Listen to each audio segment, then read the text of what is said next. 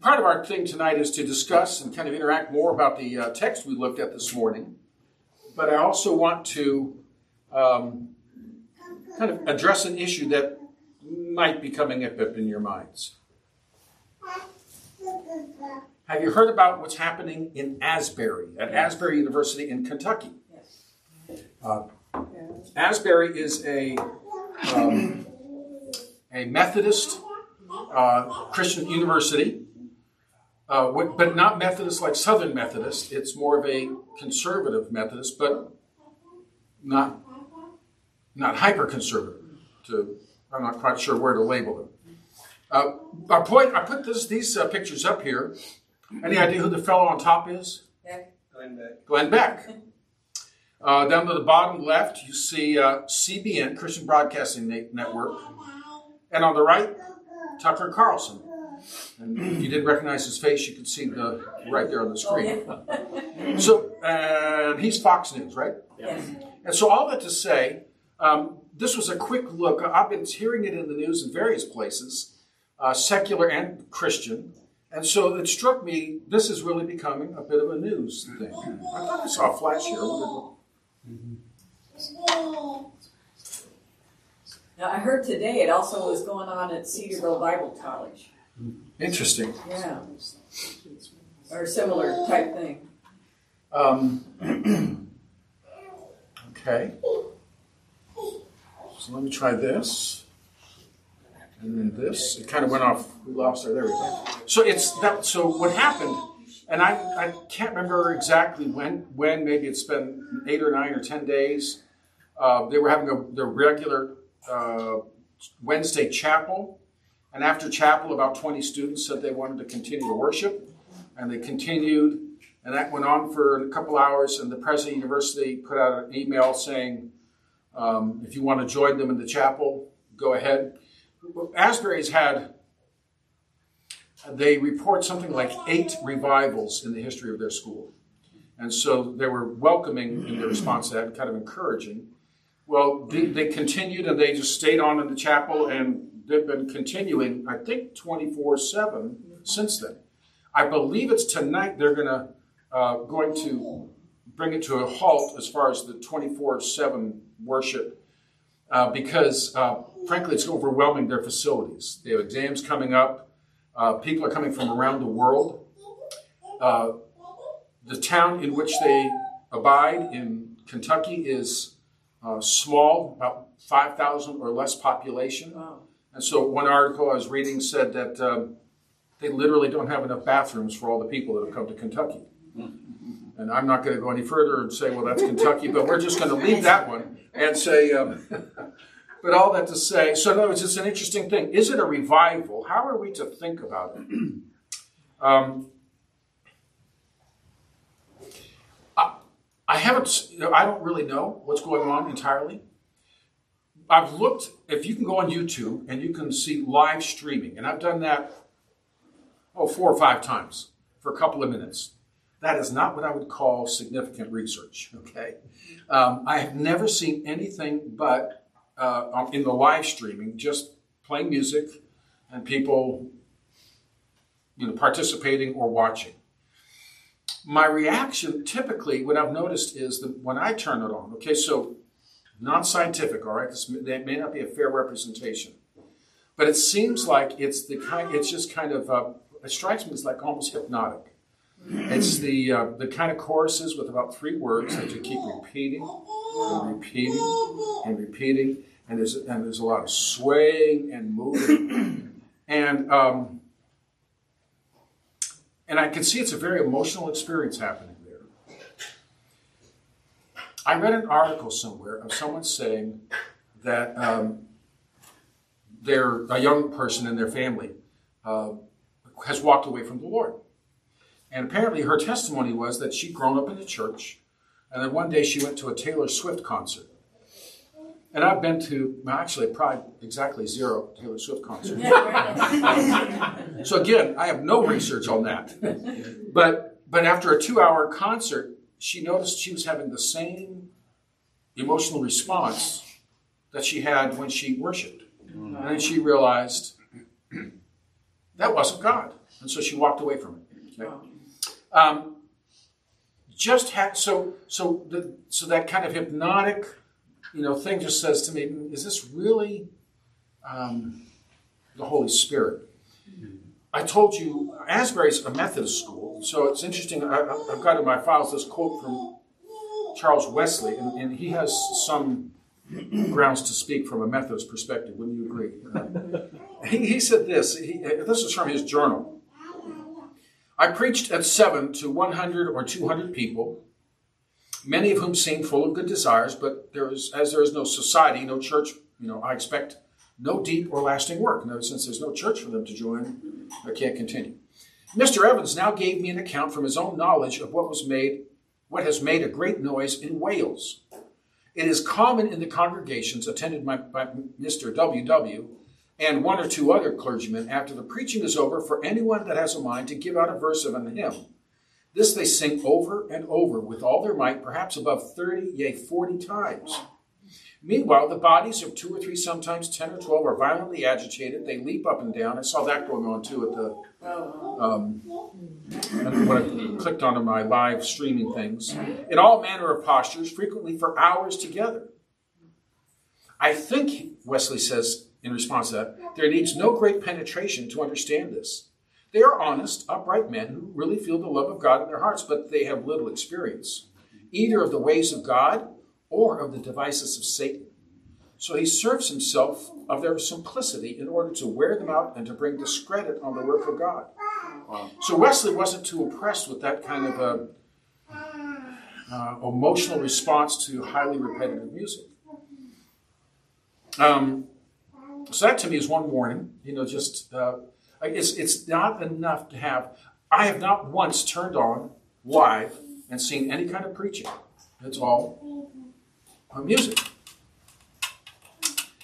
So I went to another authority that I trust, Jonathan Edwards. He was involved in the Great Awakening.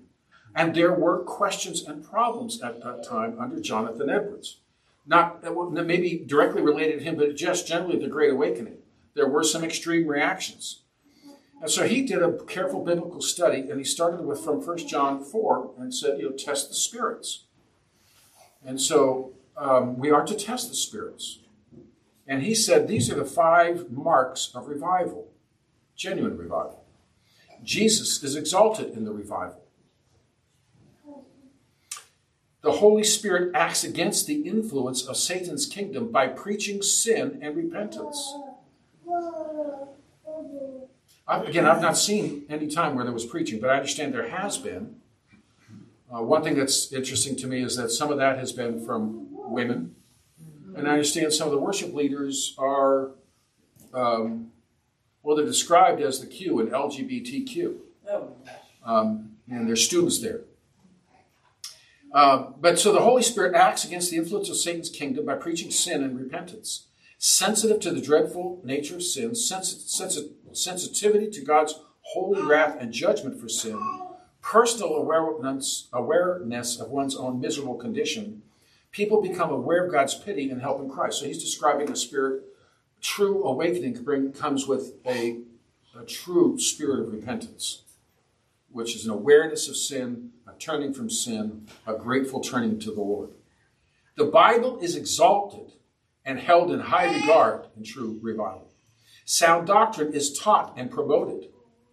Um, when speaking of his preaching, I think of the revival, the Great Awakening in under the, they use they usually we usually say the Great Awakening began in America in 1740 when Jonathan Edwards preached "Sinners in the Hands of an Angry God," about a two-hour sermon or so.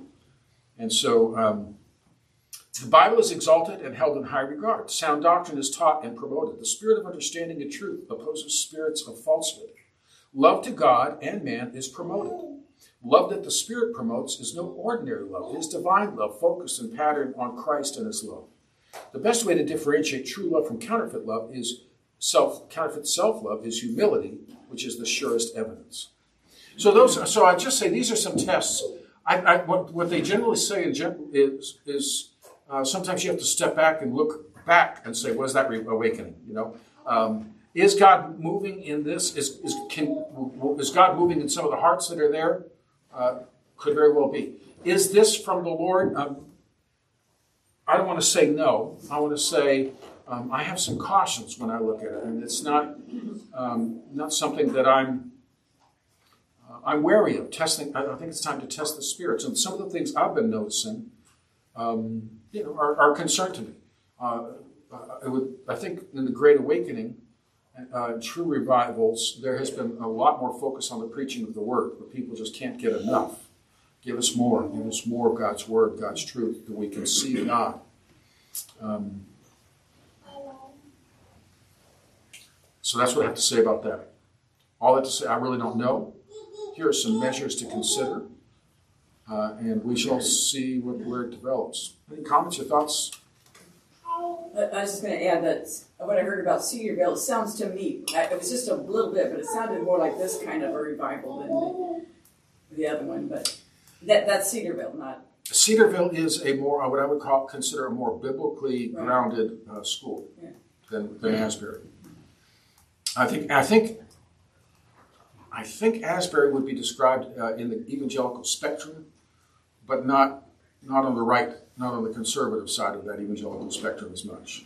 For example, having an LGBTQ whatever uh, student group on campus and uh, women preachers, uh, whatever. So, so that would be Cedarville might be a, a different influence, and, and so so it's hard to say, isn't it, when the, when the Holy Spirit's working?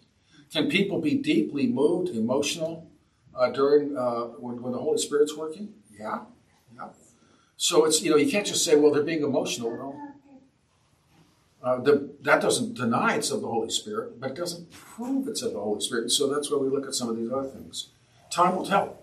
Time will tell if there's truly a, an, a purifying awakening among them. So, but at least so you know, you'll hear about what's going on at Asbury. There's some thoughts on it. Yes, sir. Wouldn't you think that from that you would hear about people being saved if it was truly of God? Yes, uh, and, and and I think I have heard that there have some people have, have, have professed faith in Christ. I've I've heard differing. Some say, well, there's lots of preaching of the gospel, and others are saying, I have yet to hear a full expression of the gospel. Um, so I, again, I'm not, I can't say speak to that, but yes, you if it's truly an awakening, you will see conversion, uh, and you will see uh, a spirit of repentance and humility and, and uh, turning from sin uh, are some of the evidences. I remember, I think, one of the early universities in American history, uh, when an awakening happened there. Was it Yale? Anyway, um, it was dramatic. It, it, was dramatic in its influence into the community uh, as well. So um, time will tell. But I just want to mention it because you're, as I started, you, will hear about it in the news, and and um, I don't want to be hyper negative, but I, I'm a little cautionary, having, like I said, my very minimal research on what's actually happening there. And when you talk about repentance and things like that, Do you wonder what would be the response to someone getting up and reading Romans chapter 1. Hmm. I think we take up an offering and uh, send send George over there to, to yeah, that's that was an that's an interesting comment. You know, um, yeah. Yes. We saw um, a portion of a sermon. Remember? Yeah, that wasn't live, but yeah. And um, there wasn't any call for repentance or trusting in Christ. It was about love. Do you do you love me? And was it rather an odd sermon? He went to the the audience, and they were supposed to ask the person next to them, "Do you love me?" Oh. And um, they're sitting next to strangers, you know, girl next to boy, and they're they're like so awkward. But you could tell that they seem to just be waiting for the band, you know, the, the praise band. Mm. Yeah. So so yes, I, we did see not even that whole sermon, right? Uh, but but we did see a portion of it, and, and we saw its ending. But we saw part of that where, you know, they would turn to each other, "Do you love me?" Do you, you know, and all this uh, expression. but yes, I didn't hear a real expression of the gospel, uh, call to repentance, and so it's after that, and then the band the band pick up, and and then again some of the students stayed and wanted to go on. And I think when they leave, everything is left there. They go, don't go home with anything. So, you know, if you truly know the Lord, the Lord's going to be with you all the time. In church, out of church. But with that other, it's different. A, a, more lasting fruit is evidence of genuine awakening. Uh, one is, I saw a study one time of they tracked through the church registered church attendance in the in the colonies where the Great Awakening happened, and, and after the time of the Great Awakening, there was a, a, a marked and lasting at least ten percent increase in, in church membership throughout the area. Um, and so that, in other words, you know, you hear about some of these evangelists that come through. Uh, 300,000 people profess Christ in a town of 200. And um, where are they? You know, where are they? Well, in the Great Awakening, they were there. You know, and so that that's I think the Great Awakening. And again, the Great Awakening had excesses. The Great Awakening had what you could call foolishness, uh, fleshliness. Okay, so so the fact that there are problems does not negate the possibility the Holy Spirit is moving, but there are some concerns there that I'm trying to be careful and, uh, and not be too quick to uh, say this is that. Time will tell. But those are some of the cautions. Are people coming to Christ? Is the gospel being preached? Is repentance being seen? Um, that would be interesting. Okay? Yes, sir. We've seen in the past, you know, when uh, anytime like a single attribute of God is kind of lifted up above everything else, like God is love, of course He is, then it a lot of times it comes to uh, something that doesn't last. Because just knowing that God is love is not knowing all there is to know about God. He's much more than love. Yes.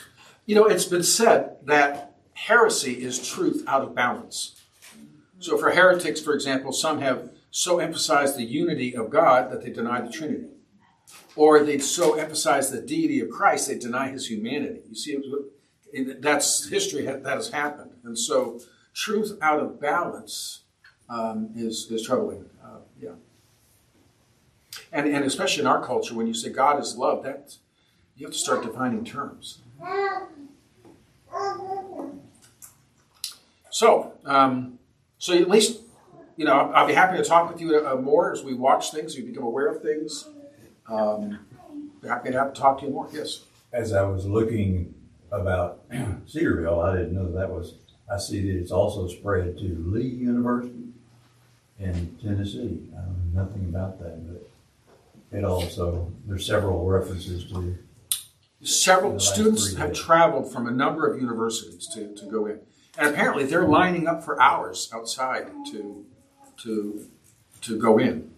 Um, it's it's not a large university, so the chapel is filled up. But and I don't yes I don't know anything about Lee University. I heard I listened briefly to someone interviewing, and they they were there from Canada. So um, yeah.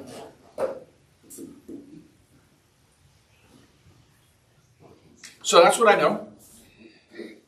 Ready, grinding of, gears here, like when you're learning to drive. Okay, now we're going to change back to the Gospel of John, which is authentic, which for which I have no question or uh, shade of doubt. This is Israel. and Again, I always like to give, I think in terms of maps and history and chronology, this is kind of a, a zoomed in look at Israel. Um, and I showed you this map before. Here is from Jerusalem to uh, Bethabara. This is where um, Jesus left Jerusalem and went to where he, the baptism of John was, about 20 miles, again, as the uh, dove flies. this, this map is uh, more of a Old Testament map. They didn't refer to it as Canaan uh, during the time of uh, Jesus. So this map, is a little harder to see, so maybe at least point you. I just wanted to give you a bigger picture. You can see this is the region called Judea. Here's Samaria. Here's Idumea. That's where Herod was from. Okay. And and over here is Perea. So Jesus left um, Jerusalem and came across the Jordan River to Perea, up again about a 20 mile uh, distance on the map. Okay? How long does that take? Often we say 20 mile journey is uh, 25 miles would be a typical walking distance uh, back then. That would be a lot of laps around the shopping mall. um, so I wanted to show you a, um, a, a, brief video that kind of um, reflects that. This comes from um, the Miracle of YouTube. And I will turn off the light to help you see it better.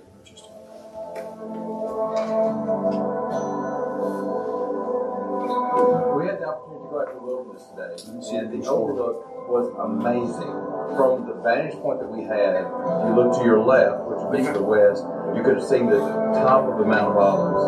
And if you look to the right, you've been able to see Jericho all the way down. And so we're able to visualize the road that went between Jerusalem to Jericho. It's hard to put into words what the vista looked like. There are times where Barry wants to take me someplace where he hasn't been before. That's and the road. one of those places. So when you get to the top of a hill and you hear Barry catch his breath, you know you found something really special.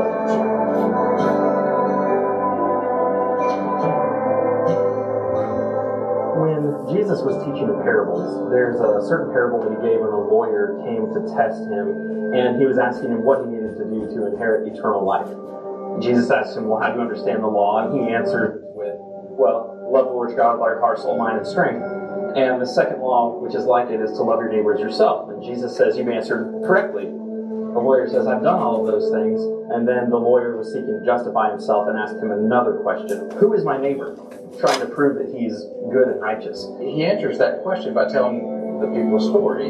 That a man was going down from Jerusalem to Jericho and he fell among robbers who stripped him and beat him and departed, leaving him half dead. We're on a road between Jerusalem and Jericho. Jerusalem sits about eight miles to our west here. You can see it up on the ridge. Mm-hmm. Jericho sits behind us about six or seven miles. And I want you to look at this road in this area. It's desolate. Totally desolate. I think it's interesting that Jesus doesn't describe the road at all. The people at that time knew about this road. They knew how dangerous it was. The road between Jerusalem and Jericho would have been really hot and dry and dusty. It was a place you wouldn't have wanted to have stayed for very long. This was not a hospitable place. On top of that, to have been wounded and left on the side of that road exposed, he was in really dire straits and eventually would have died if he didn't receive help. And so Jesus has set him up. He needs someone to assist him. And then starts to give several people that were in that position to assist and chose not to. There are several people that pass him by. There's a priest that sees him and passes by on the other side of the road. There's a Levite that sees him and passes by. And the person who finally stops, which would be so offensive to a Jew, is a Samaritan. And he stops and he takes care of him. He takes him down to an inn. He pays for his wounds to be bound up. Was this person that finally stopped, which would have shocked everyone that was listening to Jesus at that point. Jesus is taking the next step. From the time of Abraham, the Israelites were God's family. This was his chosen people. And I think by including the Samaritan in this story, and by especially making the Samaritan the good guy, he's expanding that to tell the full story that he was coming to save not just the Jewish people, but everyone. And Jesus just wraps up with a question then who proved to be? Making the point that loving your neighbor has nothing to do with proximity, but opportunity to do good to somebody who's in need.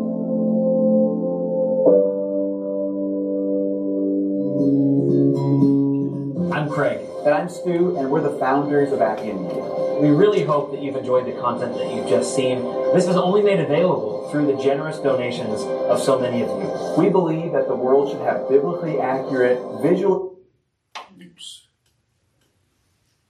Um, I think that's all I want to say on that. So let me. Um, so I I did some looking around, and so how how far is that in terms of walking time? Uh, a, modern, a modern uh, fella who uh, do, does tours there a lot. He said he went up with a group and it took them eight hours to get from Jericho to Jerusalem. Now, Jericho is about one and a half hours, I think, from to the Jordan crossing. So, in other words, it's about a 10 hour journey. And um, so it's doable. So that's why we were thinking about it. We're saying, you know, the servant came, arrived that same day as he left. During that day, Lazarus dies after he left. Jesus waits two more days. By on the, on day two, the servant takes the journey back up. And frankly, I'm, you know, this I, I was going to say it's harder to go up, but often it's harder to walk downhill. But you but you see the conditions there, uh, rugged. I mean, uh, barren. Ten hours, let's say, back, and um, then Jesus comes um, in two days, and he makes the journey in one day. So, so that helps us think about what was happening on each day. Um, any other comments or thoughts on the uh, the message of, of the passage or the details of the passage?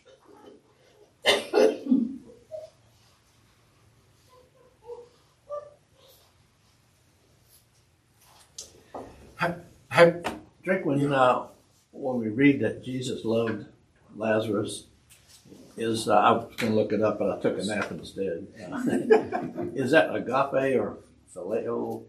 You know, it's interesting because um, both both words are used, I think, in our context. But I think what, what verse? Let's see.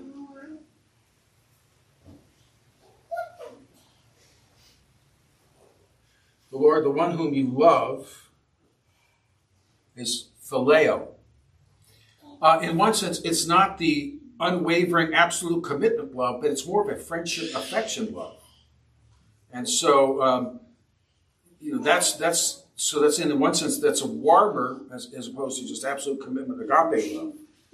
Um, then verse five. Now Jesus loved agape. So the words are almost used interchangeably in there. So both are used. Yeah, um, good point. Have you ever have someone ask you about that issue of, you know, if God loves me, why am I going through this? Or have you ever maybe thought that yourself? I, I think it is a common and natural response. Uh, I'm not saying it's an appropriate response, but it, you can see, you know, that's one of the things. If God loves me, why is this all coming down upon me at once? Why is my child sick in the hospital? How do I understand that? And, and one of the problems is we're measuring God's love by our standards instead of measuring our love by God's standards.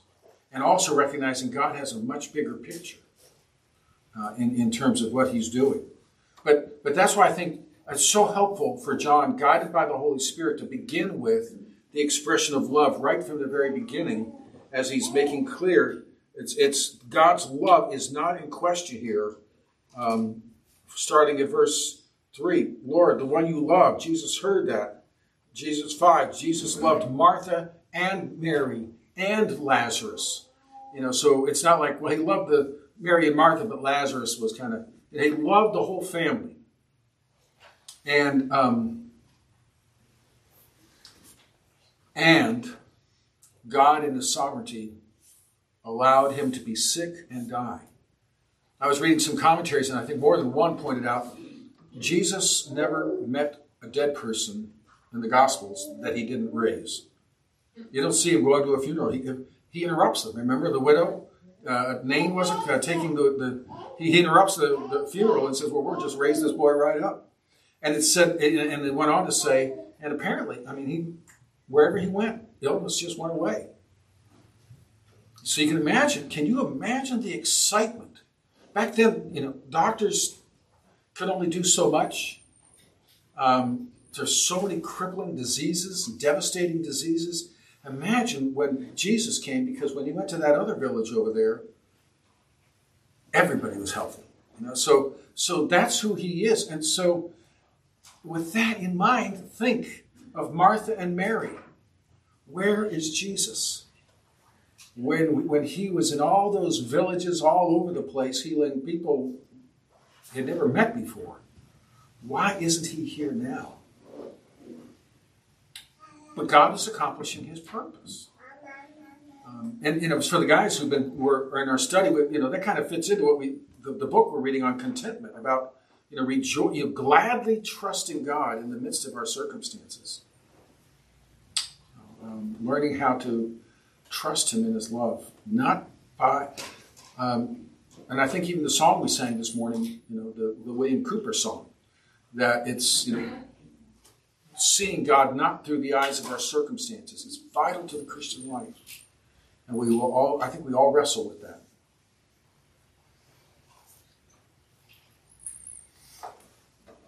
Sometimes I um, come across a, an illustration, a story that, that I think, well, should I use this in the sermon? I decided not to use this one, but I'll go ahead and share it with you tonight just for your edification. See if I can find it. It's in my notes. Uh, um, this is from another uh, someone's notes. He's saying Madeleine Rockwell wrote the following story story for Reader's Digest. Do they even exist anymore? Do they? you know, all those little stories and everything. Anyway, my grandmother, she writes, was a ball of fire, while grandpa was slow and deliberate. One night they were awakened by a commotion in the chicken house. Grandma sprang out of bed, ran to the chicken house, and found the cause of her racket a large black snake. Having nothing to dispatch it with, she clamped her bare foot down on its head. There she stood until Grandpa finally arrived a good 15 minutes later. He was fully dressed and even his pocket watch in place. Well, he said cheerfully to my disheveled and enraged grandma, if I'd known you'd had him, I wouldn't have hurried so.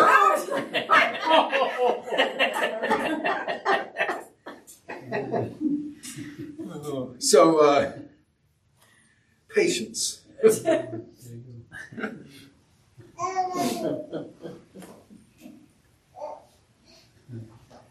Um, any other thoughts on this passage, message, or any other issues before we leave off?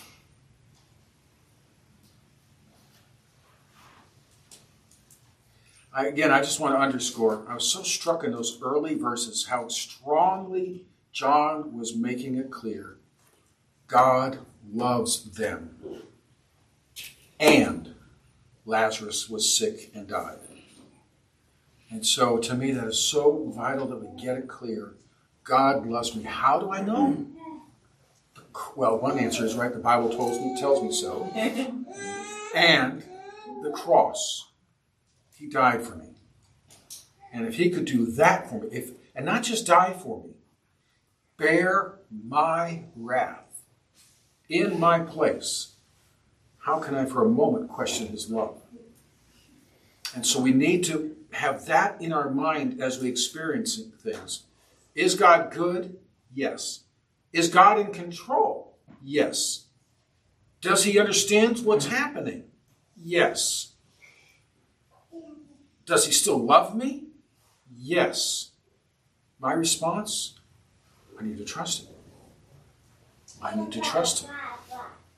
And so um, I really believe John was spending the details, emphasizing the love for each one of them so that we would get the message.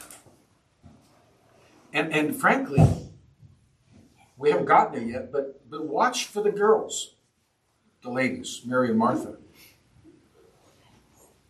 I don't hear them questioning his love. They just, they both affirm if you had been here, he wouldn't have died. And that's true. And that's why Jesus says, I'm glad I wasn't there.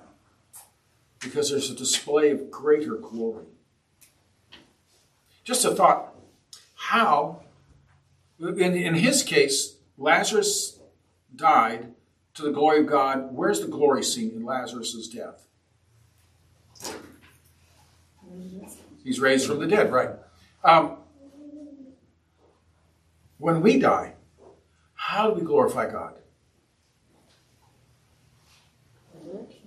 Okay, ultimately the resurrection, isn't it? When the uh, the clouds roll back as a scroll, and, and with the, we, we join him in the clouds, resurrection. Are there other ways our death glorifies him? Yes. The way we die, the, trust that we have as we're dying, um, can bring glory to God. Our trust and, and, um, and I think I could say, based on what we studied in Jeremiah Burroughs' book, our joyful trust. Yeah. Have, have you ever been to the funeral of a, of, a, of a believer, a strong believer, and just walked away rejoicing in God? A lot of times, some of those I've been to, and I didn't know the person, I think, oh, I wish I'd known that person, but I missed out. Uh, but isn't God glorified? And, and how many some have, have come to faith, actually, through hearing the testimony? You know, and, and that's one of the things I love to see is when there's kind of a consistent message. You know, we don't get like differing views of who this person was, but everyone gets up and says, Grandma knew and loved the Lord, and different ones. Oh, she was there to serve. Oh, you know, you hear all that, and I and, and the life is really glorifying, not rather than the death, but it's a it's a chance to glorify them. And so, uh, but the resurrection is the greatest glory, and that's where I always like to when I go to the funeral, when I when I'm out at the graveyard, and, and just uh, realizing, you know, this is not the end. This this grave is going to be empty. Uh, to the Lord God. If this had happened today, you think that there would have been uh, that Lazarus would have had a lot of story. I saw the light. I saw Jesus, and he was coming down from heaven. But we don't hear any of that with with Lazarus after he was raised. So did, did his soul remain with him even while he was dead uh, for this particular event? Yes, uh, that's a hard one. So, so did his soul stay with his body? Did he did he really go into the presence of the Lord? If he was really dead, it seems he had to. You know, that's that's the definition of death: is the soul leaving the body. I don't know if you've ever heard of this, but there was a, a scientist one time that um, wanted to find out how much the soul weighed. And so he had notes to the hospital if someone's on the verge of dying, please let me know. He would come and weigh them just before death and right after death. He was trying to find the, the difference, and, and so he could determine the weight of the soul. Now, here's the problem the soul was not material. but aside from that, it was a, and I think it was written up in a medical journal. Uh, but, but, but I would say that his soul, now, did he remember? I don't know. Like I always say, one, if he remembers poor Lazarus, to leave that and go back. Oh man! yeah, you can see he probably never spoke to his sisters again.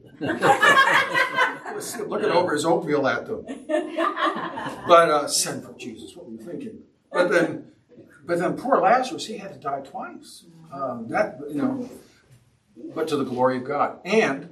Uh, the Jews that saw it, we'll see this, uh, that was a factor in wanting, we've got to kill this Jesus. He's raising the dead. Two miles from the Sanhedrin. You know, it's two miles from this Temple Mount. And so, um, but, but watch for it. I think it's true to say we never hear a word out of Lazarus' mouth anywhere in the Gospels. Well, a fellow with two sisters, I think that's kind of. Never had a chance. yeah, but but it's just an interesting thing. Yeah, what what would happen today is wouldn't he? You know, he'd be. I was going to say he's going to contact NBC, CNN. No, the first thing he'd, he'd get a PR agent. Yeah. And and books would be flying. Movie rights. Yeah. Yeah. Um, you enjoy three days of flying. yeah. yeah. Yeah. So so all that to say, you know, um, the, the one of the tests of if everything is going right is is God getting the glory. And so at the end of it, who are they who are they talking about? Jesus. And and we'll see Lazarus just becomes a problem. What do we do with it? Everybody went to his funeral. And now we're going to his house for dinner. How do we answer this? Um, yeah. And so so that's so that was the animosity towards him but it really is all about Jesus. And that's, I think that's one of the questions maybe to ask ourselves as, as we're going through circumstances and maybe as we're approaching the end, keeping our eyes on Jesus and asking, how can I point others to Jesus? uh, through this? Uh, how can my words, how can my example point people to see Jesus more clearly? And, and frankly, when you're on the way down in your health, people are watching. And if you are joyfully trusting, that stands out. And, and people notice that. And uh, we need to pray for each other that we'll have that grace. Actually, my, the way to pray is that we get raptured out of here before any of that has to happen. Plan A. We'll meet the Lord in the clouds. Okay. I, I really encourage you meditate on it. This chapter has just uh, really it's it's been one of these sections so far that I, again that you know there's some that just really stand out and um, I just see I sense the fullness of God's glory in that passage. And then I know what one of the things that's wonder I enjoy that and I study, but I always feel a little uh, trepidation. How I can't do justice to this text. So I'm going to call George. I can't be there. Would you cover it? so I encourage you in your hearts to really seek this passage out to uh, to get the most of it.